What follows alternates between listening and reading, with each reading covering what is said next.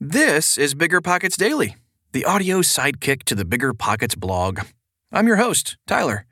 And think about it this way each of these episodes is like one short chapter from a giant audiobook written by the world's best and brightest real estate investors. Okay, almost time for the show. We'll get right into it after this quick break. Managing your finances used to be a pain. It was either useless apps or overcomplicated spreadsheets. Ugh. But now, with Monarch Money, managing your money is easier than ever. Monarch is the top rated all in one personal finance app. It gives you a comprehensive view of all your accounts, investments, transactions, and more. Create custom budgets, track progress toward financial goals, and collaborate with your partner. And now get an extended 30-day free trial when you go to monarchmoney.com slash bigger. Unlike other personal finance apps, Monarch's simple, intuitive design makes it easy to set up, customize, and use. You can even collaborate with your partner, family, or financial advisor at no extra cost to get a joint view of all your finances. Customize your dashboard, notifications, and budgets with the tap. After trying out Monarch for myself, I understand why it's the top rated personal finance app. And right now, listeners of this show right here will get an extended 30 day free trial when you go to monarchmoney.com slash bigger. That's M O N A R C H M O N E Y dot com slash bigger for your extended 30 day free trial. The dream of owning a vacation home can be daunting, from finding the best guests to the maintenance to organizing the cleaners after every guest day. With Vacasa, they make that dream into a reality. As a full service vacation home management company with vacation homes in key destinations across the US, they know a thing about how to make owning a vacation home easy and profitable. On top of proactive property maintenance visits by professional local teams, a hospitality driven booking platform, and around the clock support, Vacasa earns homeowners an average of 20% more revenue from their vacation homes. Vacasa is always thinking of ways to simplify the vacation home owning experience by putting your home to work for you. If you're looking to make more from your vacation home, work with the reliable property manager, and finally have peace of mind, partner with Vacasa at vacasa.com slash biggerpockets. That's vacasa.com slash biggerpockets. This show is sponsored by Airbnb. Did you know that a long time ago, before I ever started my real estate business, I turned one of my first primary residences into an Airbnb? And that's the extra income that I needed from Airbnb that gave me the confidence to go out and work for myself and eventually quit my nine to five job. And now I have dozens of Airbnbs all over the country. I've even partnered up with the old David Greene on a recent property in Scottsdale to take our portfolio to the next level. And of course, we host it on Airbnb. But you don't need to be a full time real estate investor to start on Airbnb. As a matter of fact, I was self managing 10 properties while working my nine to five job, so I know anybody can do it. Think about it this way you're looking for extra income and going on a vacation. Wouldn't it be great to rent out your space and let your property pay for itself while you're gone? I did this one time. I pitched my wife and my roommate because we were house hacking on the idea of renting out our home, and it paid for all of our expenses on a trip to Mexico City. So go and give it a try. It might just change your life, just like it did mine. And I really do mean that. Your home might be worth more than you think. Find out how much at airbnb.com/slash host. Maximizing profits with fear and greed. 10 important thoughts investors should know during these volatile times by Paul Moore. Understanding and applying these three sentences could make you wealthy.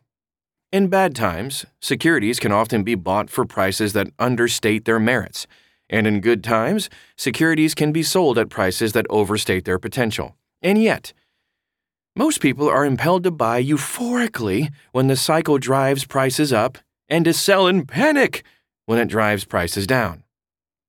That's from Howard Marks in a 2013 memo called Ditto, which you can find a link to and read yourself at biggerpockets.com. I'm excited to go ahead and share some thoughts about fear and greed. You never hear that? How many times have you heard that sentence before? I'm excited to share some thoughts about fear and greed. Hmm. Anyway, but I'll start by sharing a few comments on the current economy to set the stage a little bit. Here we go. Not long ago, I opened my computer to a startling CRE email subject line Prices plummet to 2010 levels. it was a great attention grabber, but it was inaccurate. The publication went on to say that the sharpness of the decline in CRE values, not the prices, had not been seen since the Great Recession, which is still disconcerting. Note that the headline was changed at some point since the original publication, but it makes sense since we witnessed a decade of ever rising asset prices fueled by low interest rates, skyrocketing attention from a whole new community of CRE investors, and irrational demand from a host of new ruse, new gurus running syndications mainly in the multifamily arena. The value decline was indeed significant, reported at 28% year over year. Yikes! Isn't that alarming? You may ask. It is quite alarming for many syndicators and investors, but we find it not at all surprising.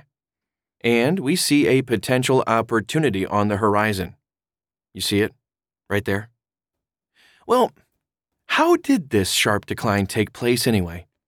It's just a simple matter of math. Elementary, my dear Watson. It is based on decompression in cap rates resulting from the series of 2022 interest rate hikes. As a reminder, here's the value formula for commercial real estate value equals net operating income divided by cap rate. As you can see, and as most of you know, the value is directly proportional to the income, which operators have some control over, and inversely proportional to the capitalization rate, the market, which operators have virtually no control over. The interest rate directly influences the cap rate. While interest payments are not part of the calculation of net operating income, NOI, interest directly affects net cash flow to the investor and thus the value the investor places on the asset. Other factors impacting the cap rate include the availability of debt and the desires of the buyer pool. Or, in other words, competition to acquire these assets. Uh, so currently, these factors are all trending to raise the cap rate, thus lowering commercial real estate values. Make sense? But another issue is at play here too, so check this out the cap rate's recent starting point. Back in the good old days of 10% cap rates, a 1% increase to 11% with no NOI change would decrease the asset value by about 10%. 1% divided by 10% equals 10%. So I say about because there is some subjectivity involved in the actual value. No longer. In these recent days of 4% cap rates, a 1% increase could decrease the value by about 25%. Yikes. 1% divided by 4%. So, with interest rates rising by a few points, it's not surprising that we've seen cap rates expand by over 1%. And thus, it's entirely possible to see property value decreases of 28% or more. Elementary, my dear Watson. 10 thoughts for your consideration. And they're quick thoughts. Cap rates are on the rise, commercial property values are falling, so here are 10 resulting thoughts for your consideration. Number one, cap rate moves usually lag interest rates and other economic factors, so we expect these value declines to continue. Further interest rate hikes will compound the descent. Number two, this average decline includes malls, hotels, and other asset types that may have adversely impacted the average, so not all asset types, and certainly not all individual assets, are impacted equally. Three, Flattened rents in 2023 will make matters worse for most, since syndicators are desperate to proportionately escalate NOI, the numerator, to offset burgeoning cap rates, the denominator, to maintain their asset values. Okay, number four. This environment is a case for acquiring value add assets from mom and pop sellers. I love doing this. We are investing with an operating partner to acquire a self storage asset in a location we are excited about market rent of 148 bucks for a 10 by 10 unit with current rates at about 60% below market. 60 bucks per unit. This asset is part of our Wellings Real Estate Income Fund. Number 5. This environment is also a case for fixed rate debt. A lot of syndicators and investors with floating rate debt are in a whole world of trouble right now. Many of them will lose their assets to the bank or a bargain buyer and watch their investors' equity go up in smoke. Many are already cutting distributions to fund new reserve requirements mandated by their loan agreements. Yikes. Number six, in perhaps the worst timing imaginable, multifamily syndicators are not only enduring rising debt costs and flattening rents, but dramatically higher operating expenses. Some of this ties to inflation, but for many, skyrocketing insurance costs and property taxes are hamstringing cash flow.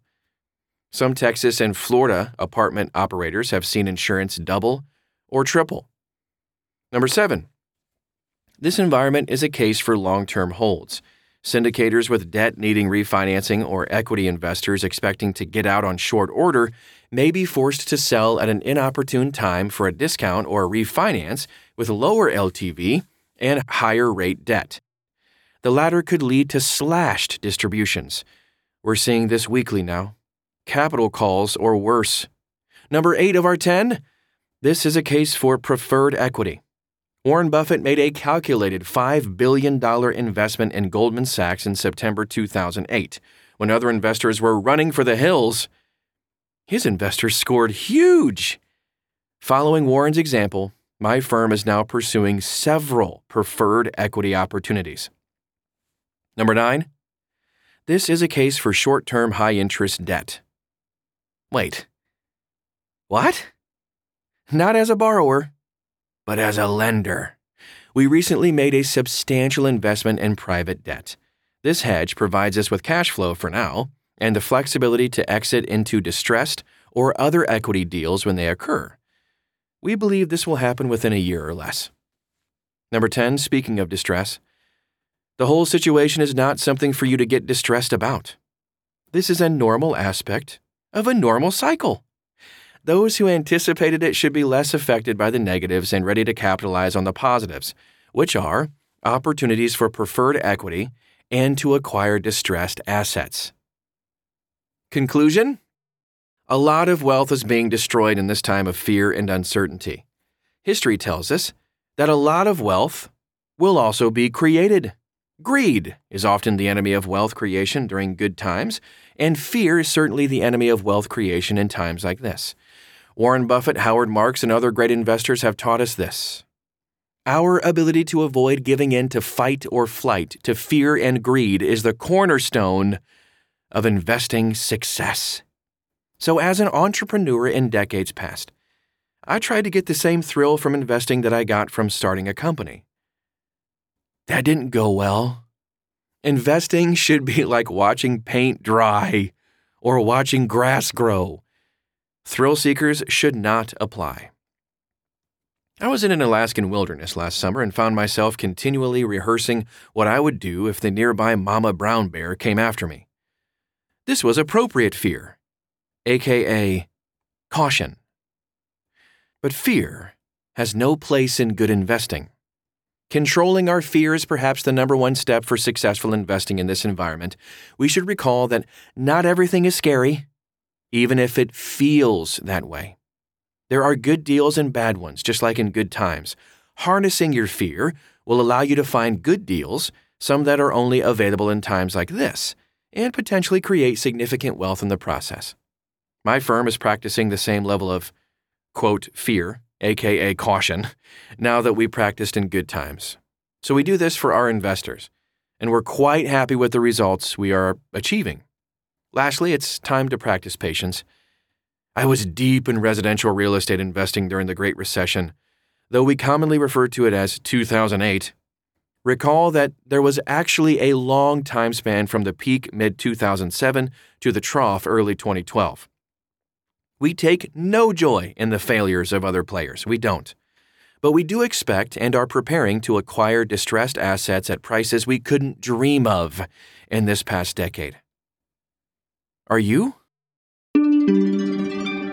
That's a wrap on today's episode of Bigger Pockets Daily. If you're enjoying the show, can I ask for a favor? Please leave us a rating and review in Apple Podcasts. It takes a few seconds, and your feedback really helps us out. Thank you. Oh, really? And we'll see you again soon.